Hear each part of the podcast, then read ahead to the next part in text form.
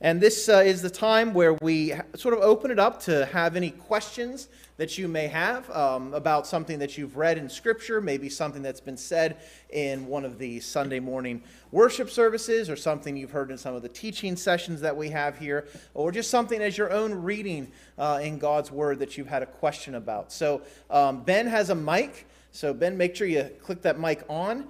And uh, who has a question here today? And like I said, I, I, will do my best to answer these questions. I may not have all the answers, uh, but I'll do my best to do that. And so, who has a question this evening?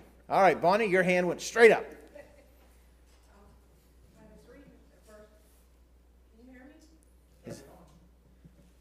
All right, hold on a second. I'll be back. Never mind. There we go. He didn't turn it on. Ah. He thought he did. Reading um, 1 Corinthians. okay. I was reading 1 Corinthians um, 13, four, chapters 13 and 14 about love Okay. and speaking in tongues. Okay. What is that? Okay. So speaking in tongues, and particularly what was said in uh, 1 Corinthians chapter 13 and 14. So, um, in fact, let's turn to 1 Corinthians chapter 13 briefly. Um, this is a helpful passage for us to look at and, and to recognize. This is one of the most well known passages of Scripture. It's often called the love passage in Scripture. Um, this is one of those passages that when I'm doing weddings, I've often uh, quoted because it speaks about what love is about. But yet, also in this section, particularly a section that goes from chapter 12 and goes through chapter 14, uh, Paul does reference what we call the spiritual gift of tongues or speaking in tongues. And there's a lot of confusion about that today, a lot of uh, questioning about what, what that is, uh, particularly what it is then, what it is now, and uh, whether or not it's something that we should be seeking uh, today to implement. And more particularly, there are even those who would teach that unless you speak in tongues, um, that, that you're not truly someone who has the Holy Spirit. That one of the indications of having the Holy Spirit is that you must speak in tongues. And so we'll, we'll address uh, all of those things there um, in a few moments. So 1 Corinthians chapter 13, verse 1 If I speak in the tongues of men and of angels, but have not love, I am a noisy gong or a clanging cymbal. And if I have prophetic powers and understand all mysteries and all knowledge, and if I have all faith, so as to remove mountains, but have not love, I am nothing. If I give away all I have, and if I deliver up my body to be burned, but have not love, I gain nothing. Love is patient and kind. Love does not envy or boast, it is not arrogant or rude. It does not insist on its own way, it is not irritable or resentful. It does not rejoice at wrongdoing, but rejoices with the truth. Love bears all things, believes all things, hopes all things, endures all things. Love never ends. As for prophecies, they will pass away. As for tongues, they will cease. As for knowledge, it will pass away, for we know in part and we prophesy in part. But when the perfect comes, the partial will pass away. When I was a child, I spoke like a child, I thought like a child, I reasoned like a child. When I became a man, I gave up childish things. For now we see in a mirror dimly, but then face to face. Now I know in part, then I shall know fully, even as I have been fully known. So now, faith, hope, and love abide, these three, but the greatest of these is love. So, just as something to help us in this entire discussion, uh, and sometimes I feel like this can get lost because there's a lot of strong opinions about uh, the gift of tongues, the gift of healings, what we call miraculous gifts. And many times we can be sort of, and some of the stuff I've read, some of the things I've heard people say, can be very bombastic uh, about people on different sides of this particular issue. And it seems like we lose this focus that we need to be loving each other as we come to disagreements on these things. There are um, good friends of mine that I have, there are good, upstanding believers that would tell you something a little bit different than what I'm going to tell you today. So I'm going to provide my perspective on what I think the scripture teaches about the gift of tongues. Um, this, is a, this is a perspective that I have had that I've even evolved and grown in over time because there was a time where uh, I had a little bit of a different view of things than I do right now. So um, the question is, what, what is tongues? I think we, we have to address this from a couple viewpoints. First of all, what is the biblical gift of tongues? Secondly, do I need to practice the gift of tongues to have the Holy Spirit? In other words, is, is speaking in tongues an indication that I have the Holy Spirit? And then thirdly, uh, after answering those questions, is the gift of tongues even something that is happening today? And so we'll sort of hit through those three questions here this morning. The first one what is the gift of tongues? Now, um, despite what you may see uh, portrayed on television, despite what you might see with televangelists or on, on uh, Christian um, programming that you'll find on television today, the gift of tongues that is often practiced and seen today is very foreign to the gift of tongues that we see in the New Testament. Um, oftentimes, it's sort of a babbling, a uh, uh, repeating phrases, sort of, sort of things that don't have any connection with actual language here on earth. But when we look at when the gift of tongues was practiced, particularly in the book of Acts, and I would say that that becomes normative for us throughout the New Testament, and when they refer to the gift of tongues, it is the speaking of a previously unknown human language. So when we look at what the biblical gift of tongues is, it is a, the speaking of a previously unknown human language. And again, we, we won't take the time to turn there, but Acts chapter 2 describes on the day of Pentecost when the Holy Spirit came, the apostles, with the disciples which are now apostles, spoke in various tongues and those, those tongues were languages. And it actually makes the comment that, that there, because Jerusalem was sort of a melting pot, there were a lot of different people coming from different areas of, of the Roman Empire there, and they all heard them speaking in their own dialect or in their own particular language. And so it wasn't that it was some unintelligible gibberish, but rather it was a known human language that has previously been unknown by the person who is practicing this gift of tongues. So we find that throughout Scripture. Now, now Paul does reference this idea, particularly in verse 13, of the tongues of angels.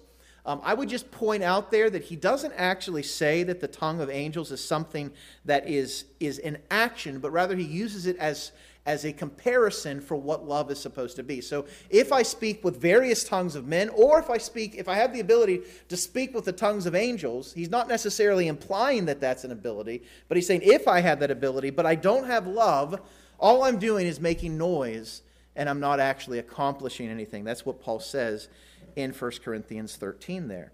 So, again, I think when we look at how it's practiced in the New Testament, how it was particularly presented in the book of Acts, it is human languages that were previously unknown. So it would be like, you know, I don't know Mandarin t- Chinese. So if I were to have the gift of tongues today, I would get up here and start saying something in Mandarin Chinese. And I'm not going to even to attempt to say anything in Mandarin. I know Siqua, all right? Or is that was that Mandarin or Cantonese?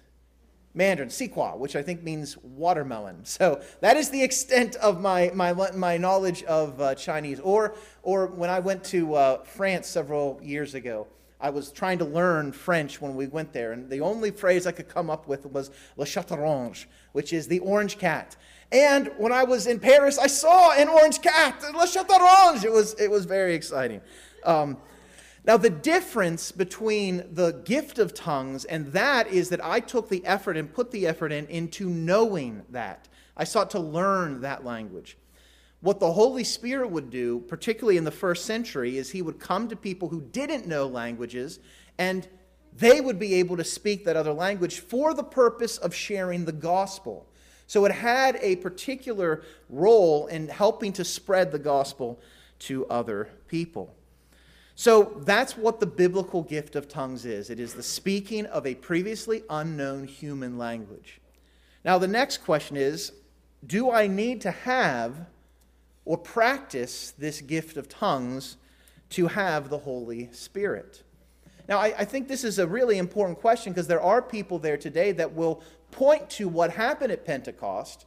And, and that is when the Spirit is sent to the church and when the Spirit comes to the church, people started speaking in tongues. And so the, the natural conclusion that comes out of that is well, then, if I'm supposed to receive the Spirit, shouldn't the same thing be happening to me? Shouldn't I be speaking in previously unknown human languages? Now, I'll just be honest. there are many people who claim to be Christians who know, the, who know that they have the Holy Spirit and they have never spoken in tongues. So, what, what, has, what has been sort of come up through the, um, through the arguments that have been brought out about this is that, well, you can be a Christian, you can have the indwelling, indwelling presence of the Holy Spirit, but you haven't had the baptism of the Holy Spirit. And that when you have the baptism of the Holy Spirit, that is seen by speaking in tongues. So that essentially, if you're going to be a spiritual Christian, you must speak in tongues. That's sort of the idea that's put out there. Now, I, I, need to be fair that not everybody who believes in tongue speaking has that viewpoint. And even those who believe that the baptism of the Holy Spirit requires speaking in tongues, I may be sort of broad brushing them in what they're saying. But generally, that's the idea that, that the baptism of the Holy Spirit is seen in the speaking of tongues. Now, I'm not going to spend the time to, to talk about what the baptism of the Holy Spirit is today. We don't really have the time to delve into a deeper subject. But I would like to point you back to 1 Corinthians chapter 12. Because I think what Paul says here regarding um, the, the gift, not just of tongues, but all spiritual gifts, is very insightful for us in considering this subject. Does it, am I a more spiritual person if I speak in tongues? And Paul is going to make the point no. Notice what he says in, in um, 1 Corinthians chapter 12, verse 1. Now, concerning spiritual gifts, brothers, I do not want you to be uninformed. You know that when you were pagans, you were led astray to mute idols, however, you were led. Therefore, I want you to understand that no one speaking in the Spirit of God ever says, Jesus is accursed, and no one can say, Jesus is Lord, except in the Holy Spirit. Now, I think what's important to note here, first of all, is the phrase that he uses in the Holy Spirit. That is a term that we find out throughout Scripture that's often used of describing our relationship with Christ, that we're united to Christ, we are in Christ.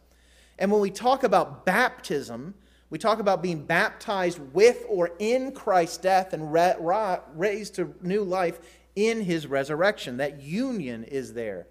And so I think Paul is at least alluding to the idea of what baptism of the Holy Spirit is. What does it mean to be immersed in the Holy Spirit? What's the primary evidence of that? And he gives that answer in verse 3. If you don't have the Holy Spirit, you're going to say Jesus is accursed. In other words, you're going to reject Christ. You're going to turn away from Christ. But if you have the Holy Spirit, you're going to say Jesus is what? Lord. So that the difference between someone that is a Christ follower and someone who is not a Christ follower is the influence of the Holy Spirit. You can't, no one who has the Holy Spirit is going to say Jesus is accursed. No one who doesn't have the Holy Spirit will say Jesus is Lord. And this lines up with what Jesus says in John chapter 3. If we're going to enter the kingdom, what does he say to Nicodemus? You must be what? Born again. And then he talks about how the Spirit blows where he sees fit, just like the wind comes and goes as he sees fit. So, again, just to talk about that idea of baptism in the Holy Spirit, I think what, what Paul is pointing us to recognize here is that if you say Christ is Lord, if you are trusting in Christ alone for your salvation, that is an indication that you have been given the Holy Spirit in full measure. There's nothing more of the Spirit you need besides that confession of Christ. Now, there is another way in which the Spirit exhibits himself in the believer's life, and we see that in verse 4. Now, there are varieties of gifts, but there is the same Spirit. And there are varieties of service, but the same Lord. And there are varieties of activities, but it is the same God who empowers them all in everyone. To each is given the manifestation of the common good. And then notice what he's for the common good. Notice what he says. For one is given the spirit of the utterance of wisdom, and to another the utterance of knowledge according to the same spirit, and to another faith by the same spirit. And just to quickly note, that is not referring to faith in the sense of saving faith, trusting in Christ, but rather it's referring to a, a ability to trust God in the midst of really, really difficult circumstances. So that you talk about and you see people that have, have great faith. That's the idea there. He goes on to another, gifts of healing by one Spirit, to another, the working of miracles, to another, prophecy, to another, the to distinguish between spirits, to another, various kinds of tongues, and to another, the interpretation of tongues. All these are empowered by one and the same Spirit who apportions to each one individually as he wills. And then he goes on to say in verse 12 For just as one body, just as the body is one and has many members, and all the members of the body, though many, are one body, so it is with Christ. For in one spirit we were all baptized into one body, Jews or Greeks, slaves or free, and all made to drink of one spirit. So, what Paul is saying is the Spirit gives each individual believer gifts, or a, at least one gift. And that one gift is different than the gift he may give another believer. So, and and but the point that Paul makes here is the Spirit gets to choose this according to his sovereign will. To some person, he gives the ability to have great faith. To another, he gives them the ability to discern between spirits. To another, he gives them the ability to speak in tongues. And to another, perhaps the ability to provide healing. And so, this passage for me makes it abundantly clear that it is not necessary that every believer speak in tongues because the Spirit doesn't give the gift of tongues to every believer. He didn't give the gift of tongues to every single believer. And so I think that answers our the second question that, that I'm sort of pulling questions out from what you said. The first question is what is the gift of tongues? It is speaking previously unknown human language. Secondly, do I have to speak in tongues to be baptized in the Spirit? And I would say no. If the Spirit hasn't given you that gift, then you're not going to speak in tongues. Now, the third question, the one that maybe is even a little bit more controversial, is well, do the gift of tongues, and more particularly, I'm going to sort of broaden out here what we call the miraculous gifts, do they still happen today? Are they still in operation for us today? Um, there are various divergent views on this today. Um, and this is what really differentiates a church like ours from what would be considered part of what we call the charismatic church, the Pentecostal church, the signs and wonders, or even health and wealth church today. And that is the view that these gifts have ceased or that they're no longer in operation today. Um, now, when you read through the book of First Corinthians, Paul says an awful lot about tongues and miraculous gifts. He gives very specific instructions for how that gift is to be practiced in the church, and he even calls people to desire to have the gift of tongues, along with other gifts as well. So, how can I, as I'm reading through the book of First Corinthians, how can I read that and then say, yeah, but that's not for us today? I think it's important we understand why these miraculous gifts existed. What purpose did they have? And for that, we need to go to the book of Hebrews. So turn with me very quickly to Hebrews chapter 2. Hebrews chapter 2. Now, I will be honest with you, there was a time where I believed that these miraculous gifts were still in action today. Now, let me quickly um, clarify something. When I say that I don't believe the miraculous gifts are in action today, I am not saying that I don't believe in miracles miracles still happen. Every time someone comes to faith in Christ, that is a miracle.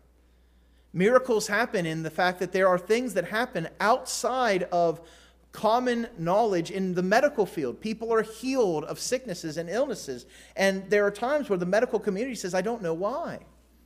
God can still work miracles according to his will.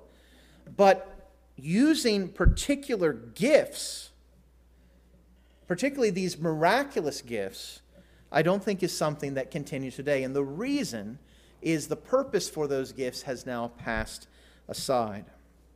Look with me in Hebrews chapter 2, verse 1. The writer of Hebrews here is calling on us. In chapter 1, he talks about how Christ is better, how Christ is better than the Old Testament system, how Christ is better than angels, how Christ is better. And he's calling us to trust in him. And so, he says in chapter 2 for 1, therefore we must pay much closer attention to what we've heard, lest we drift away from it. For since the message declared by angels proved to be reliable, and every transgression or disobedience received a just retribution, how shall we escape if we neglect such a great salvation?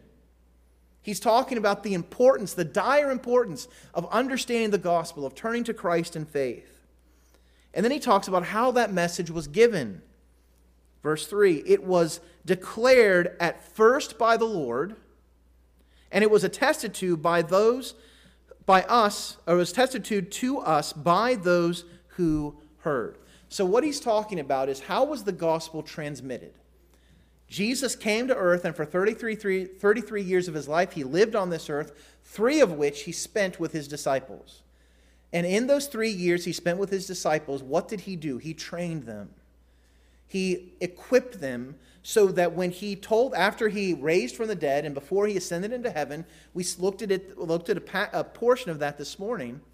He gave them the Great Commission Go into all the world, make disciples of other of all the other nations, teaching them to observe all things whatsoever I've ever can command you. Baptize them in the name of the Father, the Son, and the Holy Spirit. And look, I'm with you always, even unto the end of the age.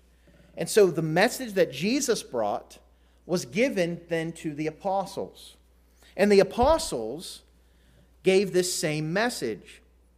But that message was attested to those who heard it. So these are first century believers. Now, how did God authenticate that message? How did he make it so that when Paul or Peter or any of the other apostles would stand up and preach, how would he make it known and sure that what they were saying was his word? Now, with Jesus, it was attested by miracles, right? Jesus did many miracles. He healed the sick, he raised the dead, he healed the lame, he gave sight to the blind. And all of these things, Jesus himself says, as the Pharisees are questioning him, Who are you? What authority are you saying this with? And he's like, Look, if you don't believe me, believe the signs. They attest to what I'm saying. Well, that same pattern continues with the apostles. And that is what the author of Hebrews points out. Verse 4 While God also bore witness by, notice what he says, signs and wonders and various miracles and by gifts of the Holy Spirit distributed according to his will. Now, we have to remember who the writer of Hebrews is saying these gifts were given to. They were given to the apostles, those who heard the declaration by Jesus, and then those who gave that declaration to them. It's also important to note that he speaks in verse 4 while God bore witness, as though this was something that was happening already in the past. So, what you have is a third generation believer, or actually, technically, a second generation believer. Jesus gives the message, we have the first disciples. And then those disciples take the message, and other people hear it. And what this writer is saying is it seems like that those things are already beginning to fade into the background because those gifts are beginning to wane away. Why? Now, why would that happen? Why would those gifts wane away? Because there was no longer a need for God to bear witness through signs and wonders and miracles and gifts of the Holy Spirit. Because revelation was coming to a close. And this is where I really hang my hat as to why I believe these things do not continue anymore. There's a, a scriptures tell us Paul tells us, Paul tells Timothy in 2 Timothy 3:16, all scripture is given by inspiration of God, is profitable for doctrine, reproof, correction, instruction in righteousness, that the man of God may be what? Perfect or complete, lacking nothing. The word of God is sufficient. And so when we come and, and understand the usefulness of these signs that help to bear witness to the genuineness is that a word? Genuineness? The genuineness of the message of the apostles. Once the scripture is fulfilled and completed, that, that signs and wonders is no longer needed. The Spirit chooses then to use His word. Now let's think for a second about what the gift, particularly that we're thinking of, tongues is. It's speaking a language I don't know. Um, and particularly, the way that we see it working in the New Testament is someone would stand up and they would say something in a foreign language, that a language that they had never learned, and what they were saying, guess where they were getting that from? Directly from who? God. They were receiving a level of, of revelation directly from Him. Does that happen today? People claim it does, but it does not.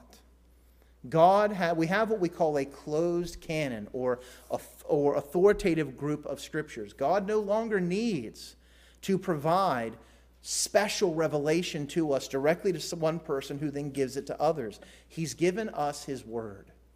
Now, let me just point out two dangers of having the view that continuing revelation goes on today. The first is that it takes you, it takes you to a point where you begin to set aside Scripture for experience. I want to experience these great and marvelous miracles, and the Word of God is not enough. How does God want to work in your life? Does He want to work in your life through ecstatic experiences, or does He want to work in your life through the living, abiding Word of God? It is the Word that He uses to change us.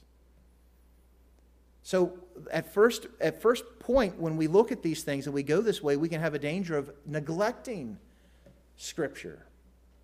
But secondly, the other danger with this is that it can bring somebody to have a very exploitive way of dealing with other people. So this is this is the way it happens unfortunately in a lot of churches that have revelation. They will get up and or say that they're getting special revelation. They'll get up and, and they'll say, I received a word of the Lord for you. And that word of the Lord says that God is going to bless you sevenfold if you sow an offering of $700 into, and here's the kicker, into my ministry. So, what they're claiming to have is revelation from God, giving you a direct command to do something that primarily benefits them. Now, not everybody does this, but I'll be honest, a lot of people in the charismatic movement do this thing. And they, what they're doing is they are exploiting people by claiming they have special revelation from God. Listen, you don't need any special revelation from God, you have it in the Word of God. If you want to know what God has said, open your Bible and read it. That is the glory of the Christian gospel is that it's not dependent on one person to provide it to you or to explain it to you. It's given to you in what we have in his word. And so, based upon what we have here in Hebrews chapter 10, based upon the very tone that he says that these things are beginning to, to wane away, I think that we have strong evidence to point to the fact that these miraculous gifts are no longer in operation today. Now, will I allow that possibly God can give a special um, a special ability with languages, or even possibly as somebody is taking the gospel to an unknown place and he gives them special, um, special economy with a, with a different language? Perhaps. Perhaps that can happen today. But I don't believe it's necessary for the church today to be looking for these things. We have the Word of God. The Word of God is enough. So, that was a, quite the explanation of your question. Does that, does that answer your question? All right, great. Other questions? Yes, Richard. Ben's bringing you the mic so everyone can hear you. Pastor Phil, just a quick question. Um, this time of year, we just saw with Sight and Sound David, um, and there's a lot of other stuff that's going to be shown. You know, the Passion, the whole gamut of stuff. Mm-hmm. I don't want to put you on the spot, but what's your take? Because I've heard on both ends of it talking about a violation of the second commandment, mm. especially when people portray Christ. Right. Just want to hear your take on that, especially this time of year, because there's a lot of stuff out there, and not sure if it's necessarily biblical or not okay. to do some of it. Right. And what the criteria is exactly for knowing that. Okay, so you're referencing, I'm assuming, the, the commandment that we're not to make graven images. So let's turn to Exodus chapter 20. Uh, great question because you're right. At this time of year, um, that does become something that comes up a lot, um, particularly as we consider the, the, um, the celebration of Christ's resurrection and more particularly his crucifixion. Um, there was a lot said about this particular topic several years ago when Mel Gibson produced his very well known uh, movie called The Passion of the Christ. Is that a violation of uh, what we see in the commandments? So look with me in um, Exodus chapter 20, and we'll read verses 1 through 6. Exodus chapter 20, verses 1 through 6.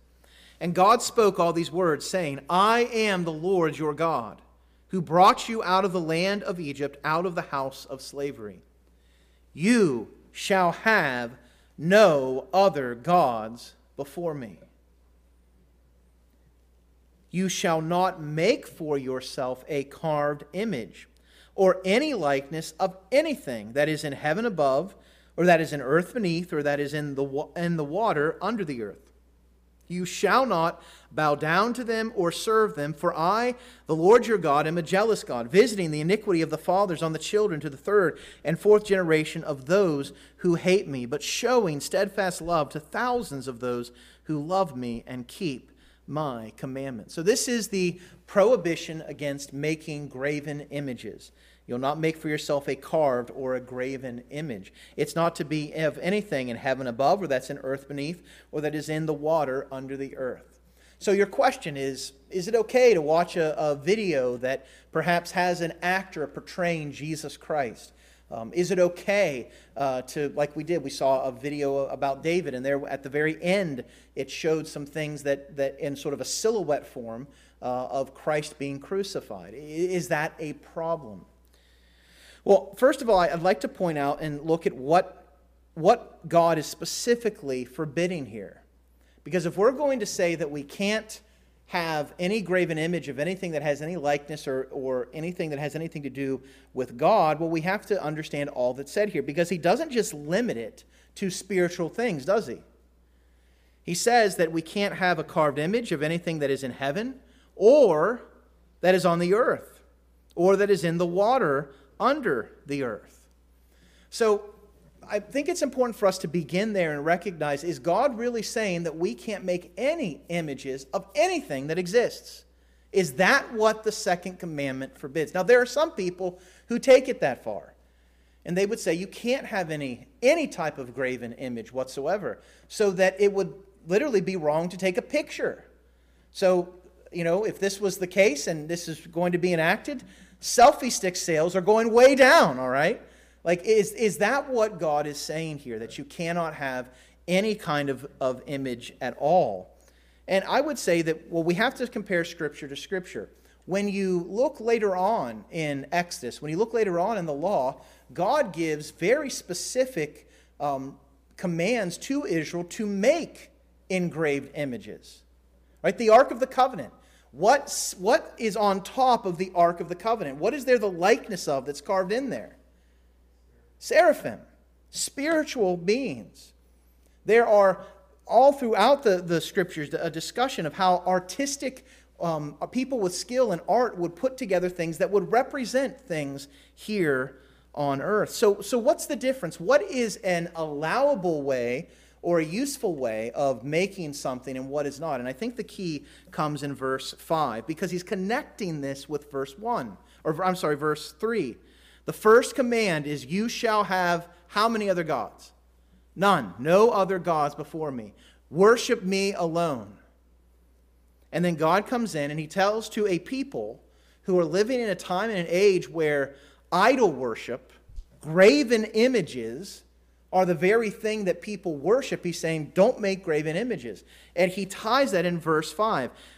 Don't make yourself a carved image. Don't make a likeness of anything that's in heaven above, the earth beneath, or the water underneath it. You shall not bow down to them or serve them. For I, the Lord your God, am a jealous God, visiting the iniquity of the fathers on the children of the third and fourth generation of those who hate me, but showing steadfast love to thousands of those who love me and keep my commandments. I would say that the point of the second commandment is that we are not to worship graven images. They are not to be the focus of our worship. Um, it's interesting that he talks about the likeness of anything that is in heaven above, the earth beneath, or that is in the water beneath the earth. And if you turn to Romans 1, we're not going to do that, but you turn into Romans 1, and Paul talks about how um, sin progresses through society, and one of the primary ways that's seen is that people exchange the glory of the Creator for what? The creature. And they worship the creature rather than the Creator. And so, Paul's whole point there is that people have this tendency to worship that which God has created rather than the Creator Himself. So, I think what we see here is we're not to bow down or worship those things. I don't think God is making a tacit, uh, a tacit denial and is forbidding and prohibiting any graven image at all. I, I think other places in Scripture make that abundantly clear that that's not to be the case. What he is forbidding is the worship of those things. Now, how does that apply to us today in the 21st century, 2024? How, how do we apply this command? I think it's important to keep in mind, first of all, well, we certainly, we've progressed beyond bowing down to idols, right? We don't, we don't take a, a statue and, and put it up and, and bow down to it. We don't do that anymore, right? And in one sense, we don't, but I tell you what, it's very easy for us to make other things and worship them above worshiping God. Secondly, I would say that, that when it comes to portrayals of Christ, so the passion of the Christ or different things like that, first of all, if somebody is going to portray Christ, I think it's important that they portray him for who he is, not for who they imagine him to be. Um, scriptures talk about that we are not to have a God of our own imaginations. That is idolatry. We need to worship the God of the Bible. And so often in portrayals, particularly portrayals of Christ that are done by Hollywood, there is, at the best, artistic license taken with who Christ, Christ is. And at the worst, they're seeking to particularly modify or manipulate our image of who he is. So we have to be discerning about that when we come across these things. And then, thirdly, and finally, I think something that we really need to think about is what comes into your mind when you think about Christ or when you think about God? If it is the image that has been portrayed by some Hollywood producer or by some artist, I think you're flirting here with a possible violation of the second commandment. When you think of who Jesus is, we should think of Jesus as who he claims to be, not necessarily what he looks like. I think that that's where we can run into problems with the second commandment is that when my, my concept of who Christ is, my concept of who God is, is so tied to a graven image or a Hollywood film or whatever, that's where we're get, beginning to come close to, to going over that line, particularly in our day and age here today. Is that helpful? All right. Good que- two good questions. I love it. I love it. Who's got a third? Come on, don't all jump at once. Who's got a third question? Let your dad get you the mic. Well, I've been going to like an RP church. Okay. Geneva and they have like different views on like baptism. Okay. And I want to know, like, where in the Bible does it talk about like believers' baptism versus infant baptism? Okay. Like, like John the Baptist baptized people. So right. Baptism is good, but where does like that kind of like separate? Why do why is there different views on it? Right. Okay. That that's a great question. Um, I, I tell people all the time um, I, you know, I'm a Baptist. I make no bones about being a Baptist, no apologies for being a Baptist, but I am about as close to a Presbyterian as a Baptist can get. All right? I have many, many uh, brothers and sisters in Christ that I know that are Reformed Presbyterians or other type of Presbyterians out there. Um, this is just something that we come to find a great disagreement on, and that is the role of baptism. Now, First of all, I want to be fair to my Presbyterian brothers and sisters in that they do not believe that infant baptism saves someone, nor do they even believe, as the Roman Catholic Church believes, that being baptized as an infant washes away original sin.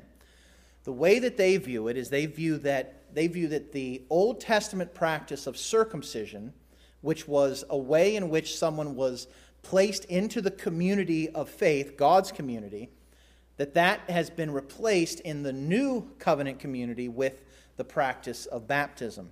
And so, while that was done on infants in the Old Testament, so it is done on infants in the New Testament. It is not a guarantee that they're a believer. It's not even saying that they're a believer, but rather just saying that they are part of the covenant community. And so they still believe that a person has to come to, to faith in Jesus Christ. They still believe that a person has to, uh, has to accept him personally and, and repent of their sins, trust in Christ completely. So that is their view of baptism. It is, it is compatible with the gospel of Jesus Christ. Now, there are views of infant baptism that are incompatible with the gospel of Jesus Christ. Those that would say that original sin is washed away. Those that would say that you must be baptized to be a believer. Um, uh, those things are, are incorrect. Now, that being said, I'm a Baptist, and I believe in credo baptism as opposed to pedo baptism. So, pedo comes from the uh, Greek word for, um, for child or infant. Credo comes from the Greek word for creed or confession. And so the real difference is do you have to possess and confess Christ before you're baptized, or does your baptism as an infant, is that enough to show that? And, and I come down pretty strongly on the view that we need to have believers' baptism, that we need to confess Christ as our Savior.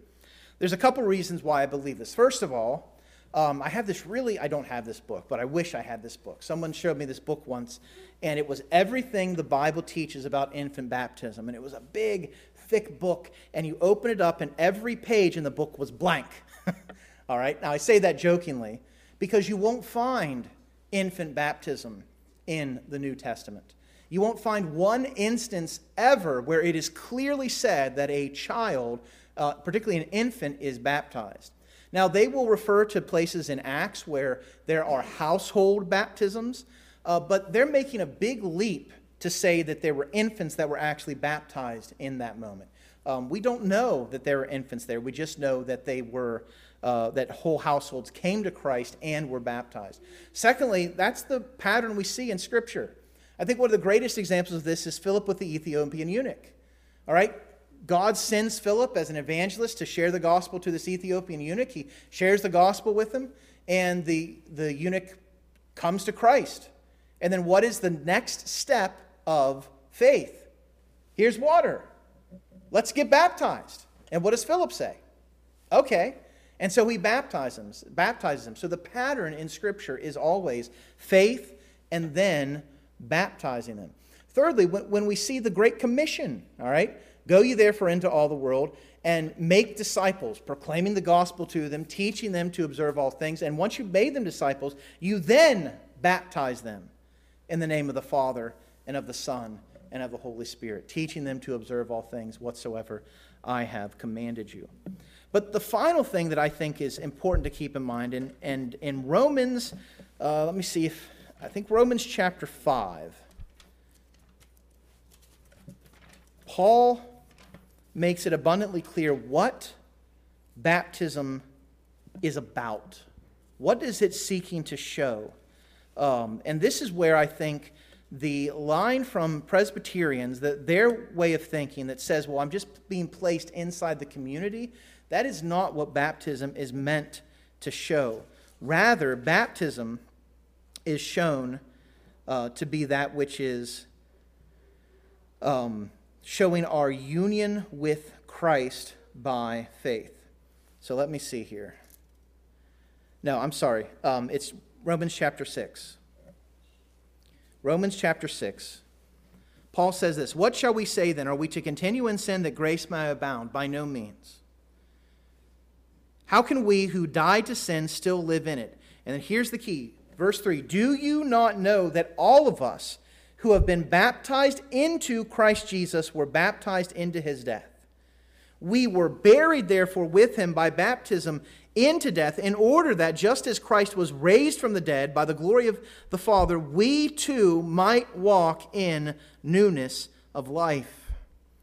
For if we have been united with him in a death like his, we shall certainly be united with him in a resurrection like his.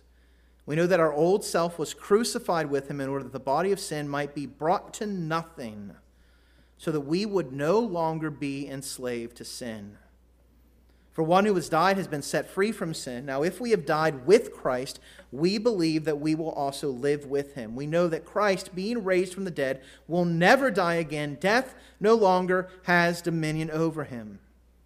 For the death he died, he died to sin once for all, but the life he lives, he lives to God. So you also must consider or reckon yourselves dead to sin and alive to God in Christ Jesus. What does baptism show? It shows that we are united with Christ in his death and his resurrection. And the, the conclusion that Paul makes then is that we have to consider ourselves dead to sin, alive to Christ, and living a life that shows those things. Now, here's where this falls apart if this is referring to infant baptism. An infant doesn't have the capacity to understand what they're doing. He doesn't have the capacity to obey the command to consider themselves dead to sin and alive to God. They don't understand that they have been united to Christ by faith, and that as Christ died, they have died. As Christ has risen from the dead, they have risen from the dead.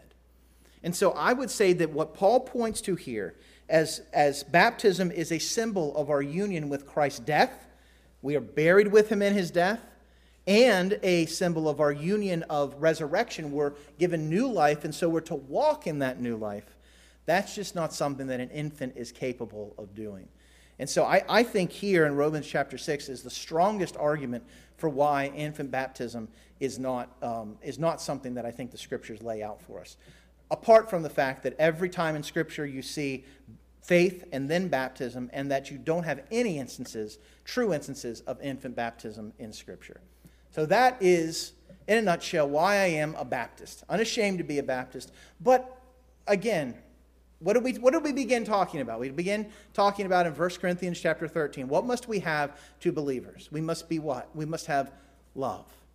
If I have all the right theology, but I don't have love, I'm useless.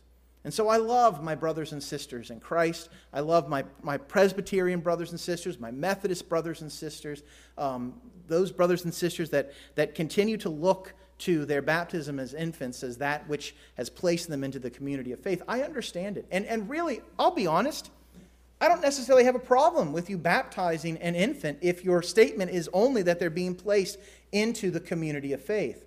My problem is that you don't baptize them once they come to faith in Christ. And that is, that is traditionally what you see going on there. There's no credo baptism, it's all pedo or infant baptism. Good question. Do you have any follow ups?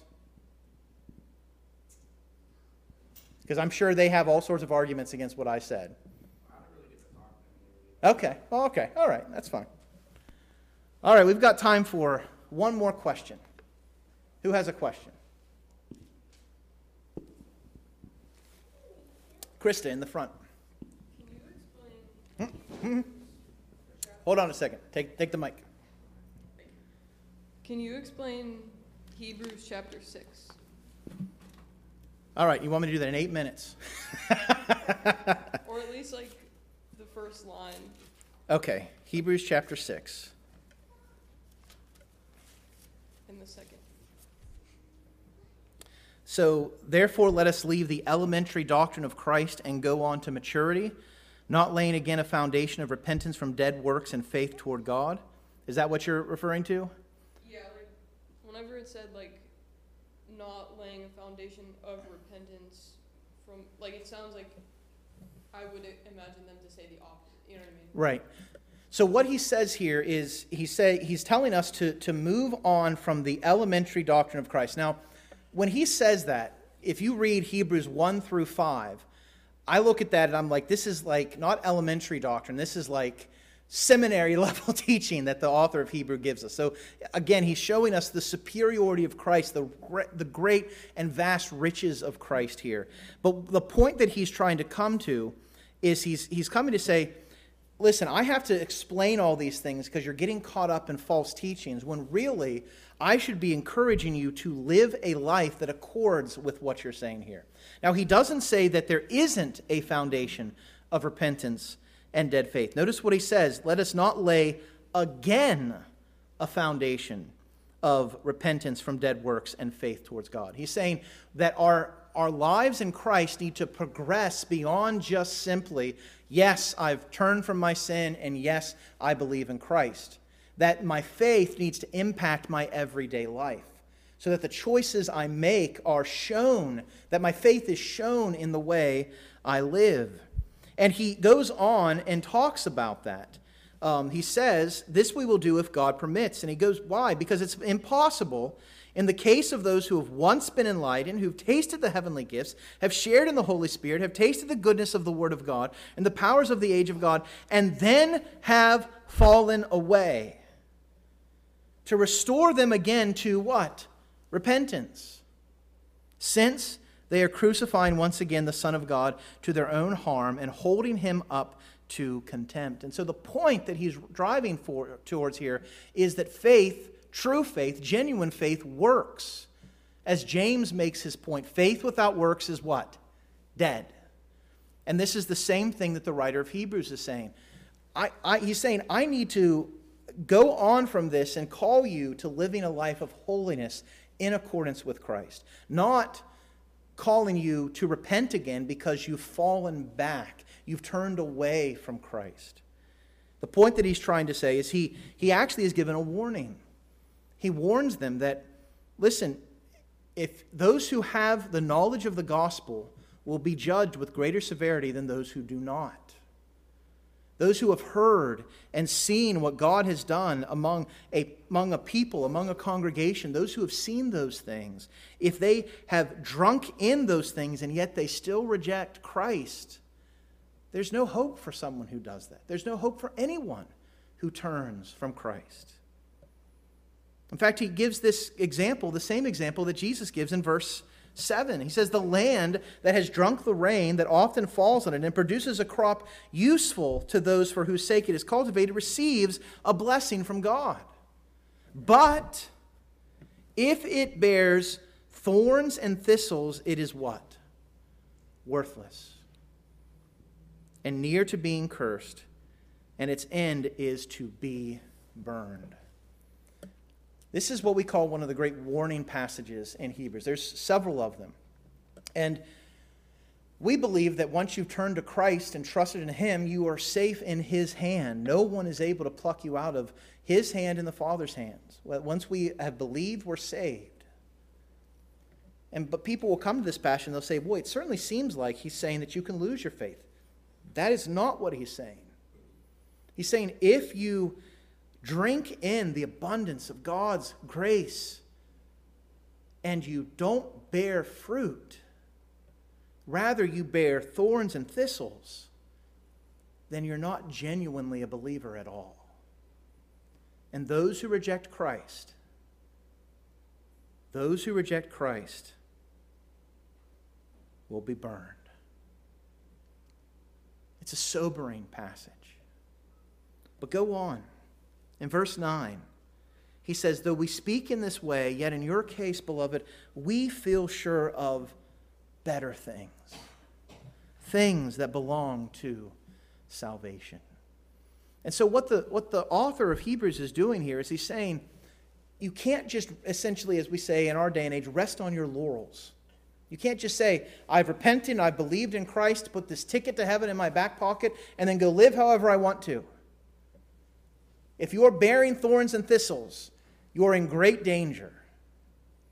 But rather, now that you have the foundation of faith and repentance, live a life that shows that repentance. Live a life that brings about good deeds. Live a life that bears great fruit and shows the blessing from God?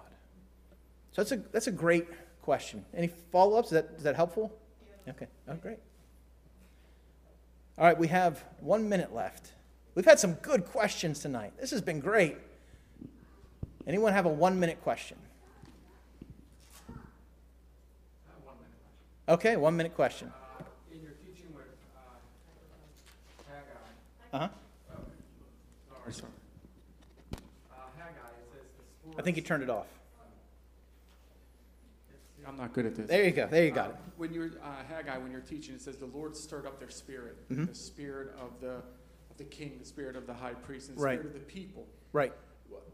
What can you give an example or explain how God stirs up our spirit and how they weren't build, didn't want to build the temple, but now all of a sudden they do. Right. So what is what is that today? What does that look like? Can we put that in today's terms? Because you know God don't change, and so Right. how does God stir up our spirit that we do things that we weren't thinking now we do?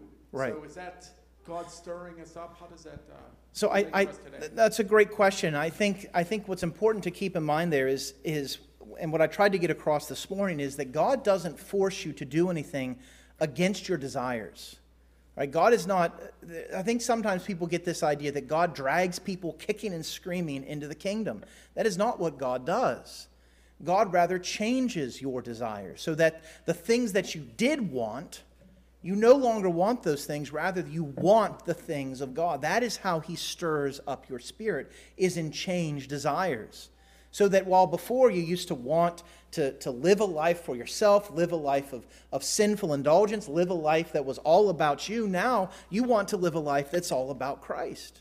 You want to, that's your greatest desire, that, that the thing that gives you joy is living for him going and, and, and speaking of him, sharing him to others. That that is the great thing that brings you joy and happiness and desire. So, so when I speak about God stirring up um, our spirits, he's referring to stirring up the things that we want. And the psalmist says this. He prays that God would give him the desires of his heart. Now, we look at that, and I think sometimes we think, well, you know, if I desire a Ferrari, God's going to give me a Ferrari, right? And again, I keep trying to get that Ferrari fund in for the pastor's, you know, the budget line, and it's not happening, all right? And the point is, is, is God is not saying that, well, God will give you everything you desire. Rather, God will change the actual desires of your heart so that you would desire Him above all things. What is the greatest commandment? You shall what? Love the Lord your God. Can you love something if you don't desire it? No. And so that is how God works. He changes our desires, He changes our hearts, He stirs up our spirits so that we want Him more than the things we used to want. Is that helpful? Yeah. All right. All right. That was a three minute question. So. We're out of time. This has been great. I had, I had a, a, sermon prepared, but, but I, enjoy, I really enjoy these question and answer times. I hope they were helpful for you. We had some great questions. Um, next, next month, come with more questions. Bring the hard questions. Like I said, I may not always have the questions. Sometimes I may say, I need to get back to you on that. Uh, but uh, I, it's hopeful. I'm glad that we can air these things because the question you have, someone else may have. Someone else may be curious about and uh, gives us opportunity to talk about these things. Let's close in prayer. Father, Lord, we thank you again for the abundance of your love and grace and kindness given to us in Christ Jesus. Lord, we thank you for such a beautiful day you gave us today. The sun shining brilliantly, the temperature nice and mild. Lord, this is a, a glorious gift from your hand. Father, may, may we continue to give praise to you later on this week when it's colder and rainier. That is a gift from your hand. And Father, thank you that your word guides us in all things. May we seek to be bound to it. May we seek to, as the writer of Hebrews challenges us, to not just simply rest on our laurels, but, Father, to go on to maturity. Father, that we would live a life that reflects your grace at work within us. Father, thank you again for bringing us here safely. Dismiss us with your blessing. We pray this all in Christ's name, pleading his blood. Amen. Thanks so much for joining us here in person. Thanks for joining us online. Have a great week.